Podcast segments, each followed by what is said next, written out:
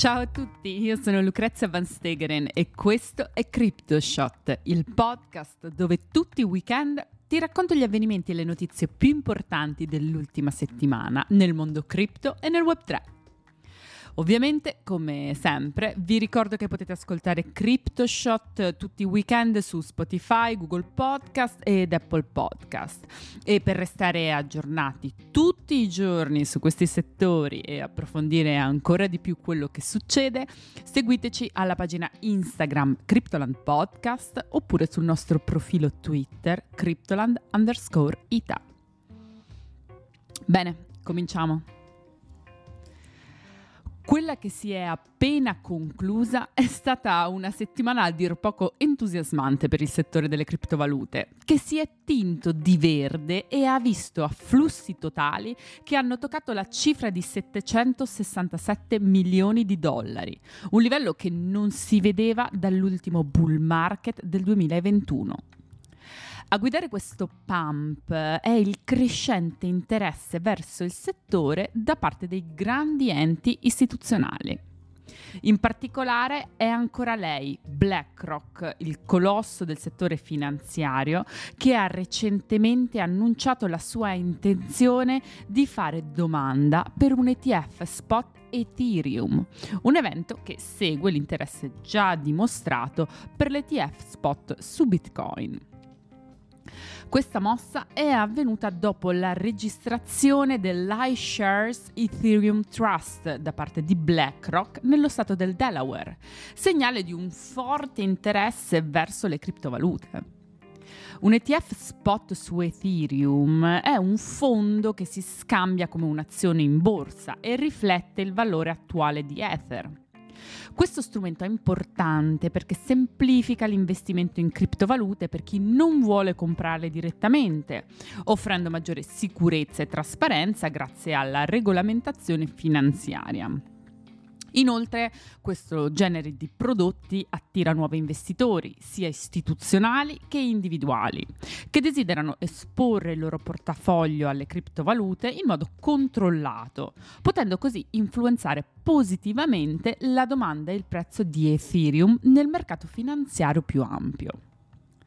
L'entusiasmo generato da questa notizia è stato a dir poco palpabile con il mercato delle cripto che ha risposto con un improvviso trend rialzista. Ethereum ha superato la soglia dei 2100 dollari, un traguardo che non veniva raggiunto da ben 7 mesi, grazie a una crescita del 10% in poche ore. Questa crescita ha poi portato la seconda criptovaluta più importante del mercato sotto i riflettori dopo un periodo di relativa tranquillità.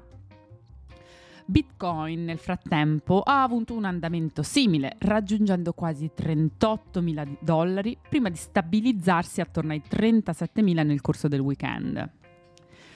Questo momento storico evidenzia l'attenzione sempre cres- crescente del mondo della finanza tradizionale verso i due principali asset cripto, Bitcoin ed Ethereum, che attualmente stanno dominando il mercato. Gli ETF potrebbero incrementare ulteriormente la divergenza tra i prezzi delle altcoin e quelli di questi due asset che stanno attirando investimenti da parte di investitori istituzionali, precedentemente riluttanti a entrare nel mondo delle criptovalute.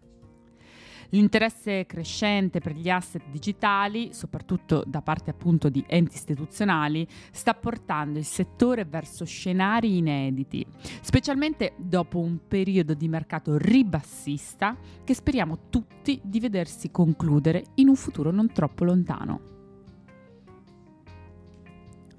Ma andiamo avanti perché questa settimana c'è stato un altro grande annuncio. Binance, il più grande exchange di criptovalute al mondo, ha annunciato un'importante novità durante la Binance Blockchain Week tenutasi a Istanbul la settimana scorsa. Il lancio del suo Web3 Wallet. Il cuore di questo portafoglio risiede in una tecnologia che attualmente sta facendo scalpore, la multi-party computation, che praticamente permette di suddividere le chiavi private dell'utente in più segmenti, conservabili in luoghi diversi. Questo sistema non solo aumenta la sicurezza del wallet, ma riduce anche notevolmente la sua vulnerabilità. Il nuovo portafoglio di Binance si distingue per essere un self-hosted wallet, il che significa che è completamente gestito dall'utente e la società non ha alcun controllo su di esso, a differenza dei wallet tradizionali che utilizziamo sulle piattaforme exchange centralizzate. Changpeng Zhao, CEO di Binance, ha sottolineato che questo strumento considera una più fluida transizione tra la finanza decentralizzata e quella centralizzata, facilitando l'adozione mainstream del Web3 e garantendo agli utenti il pieno controllo dei propri asset. È importante notare che il Web3 Wallet di Binance non è un portafoglio non custodial nel senso tradizionale, che è una tipologia di wallet crypto in cui l'utente detiene il pieno controllo delle chiavi private dei fondi in esso custoditi, senza coinvolgere soggetti esterni. Invece, eh, per quanto riguarda il, Bina- il, wallet di Binance, l'uso di questa tecnologia MPC implica una divisione delle chiavi privati Tre parti di queste chiavi sono distribuite tra la piattaforma Binance, il dispositivo dell'utente e un cloud personale. Gli utenti quindi possono accedere e gestire il portafoglio con due di queste chiavi, mentre la terza serve per il recupero in caso di necessità. Questa configurazione assicura che il portafoglio rimanga legato a Binance, pur offrendo un'opzione di recupero. Oltre alla maggiore sicurezza, il wallet integra funzioni come il Binance Bridge per facilitare il trasferimento di token tra diverse blockchain e una zona dedicata agli airdrop esclusivi e gli utenti potranno anche usufruire di vari servizi offerti da Binance come lo staking e i prestiti di criptovalute. In risposta alla sfiducia crescente nelle piattaforme centralizzate, specialmente dopo il fallimento di FTX l'anno scorso, il Web3 Wallet di Binance vuole offrire una soluzione di sicurezza e flessibilità più trasparente ai suoi utenti che ora hanno la possibilità di utilizzare i servizi di Binance mantenendo una porta di uscita in caso di necessità. Si tratta di un passo simbolico ma fondamentale per la piattaforma che cerca di rafforzare la sua posizione nel mercato globale delle criptovalute. Continuiamo con altri aggiornamenti da San Francisco, dove lunedì scorso si è tenuta la prima conferenza per sviluppatori di OpenAI, il Dev Day, che ha segnato una tappa significativa nell'evoluzione della tecnologia AI e dove sono state presentate numerose innovazioni. Andiamo a vederle insieme. Innanzitutto OpenAI ha fornito dati impressionanti sull'uso di ChatGPT affermando che oltre 100 milioni di persone utilizzano questo strumento settimanalmente, a solo un anno dal suo lancio. Inoltre più di 2 milioni di sviluppatori stanno sfruttando le API di OpenAI per integrare le funzionalità di ChatGPT nelle loro applicazioni.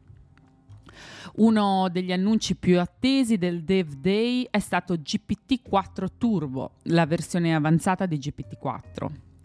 Questo modello, più veloce e accurato del suo predecessore, è anche ec- economicamente più accessibile e offre una finestra di contesto quattro volte più ampia rispetto a GPT-4, con un aggiornamento delle informazioni che arriva fino ad aprile 2023. GPT-4 Turbo non solo comprende una maggiore capacità di elaborazione del testo, ma introduce anche la funzionalità di elaborazione delle immagini, l'integrazione con DALI 3 per la generazione delle immagini e la sintesi vocale da testo. Tutte queste nuove funzioni sono accessibili tramite API. OpenAI ha anche annunciato una nuova piattaforma che permetterà agli utenti di creare versioni personalizzate di ChatGPT. Questi modelli personalizzati, chiamati GPT, potranno essere condivisi o utilizzati internamente dalle aziende. L'addestramento dei modelli sarà semplificato, richiedendo solo esempi di conversazione senza la necessità di codifica. Quindi saremo in grado di creare il nostro assistente GPT eh, che è in grado di risponderci ed elaborare le informazioni in base a quello che noi desideriamo e poi utilizzarlo sempre con quelle caratteristiche. Un'altra nuova funzione saranno le Assistance API, che consentiranno agli sviluppatori di creare assistenti virtuali intelligenti all'interno delle loro applicazioni. Questi assistenti potranno svolgere compiti avanzati accedendo a strumenti come il Code Interpreter, il sistema di retrieval e la function call. Infine, consapevole delle preoccupazioni legali relative all'utilizzo dei contenuti protetti da copyright, OpenAI ha annunciato il programma Copyright Shield. Questo programma prevede che OpenAI si faccia carico delle spese legali nel caso in cui degli sviluppatori che utilizzino le API pubbliche di OpenAI vengano citati in giudizio per presunta violazione del copyright sui contenuti generati. Questa non è tanto una mossa altruistica quanto una mossa strategica che mira a promuovere l'adozione delle API di OpenAI tra gli sviluppatori, facendo in modo di difenderli nel caso in cui appunto venissero citati in giudizio in caso di violazione del copyright.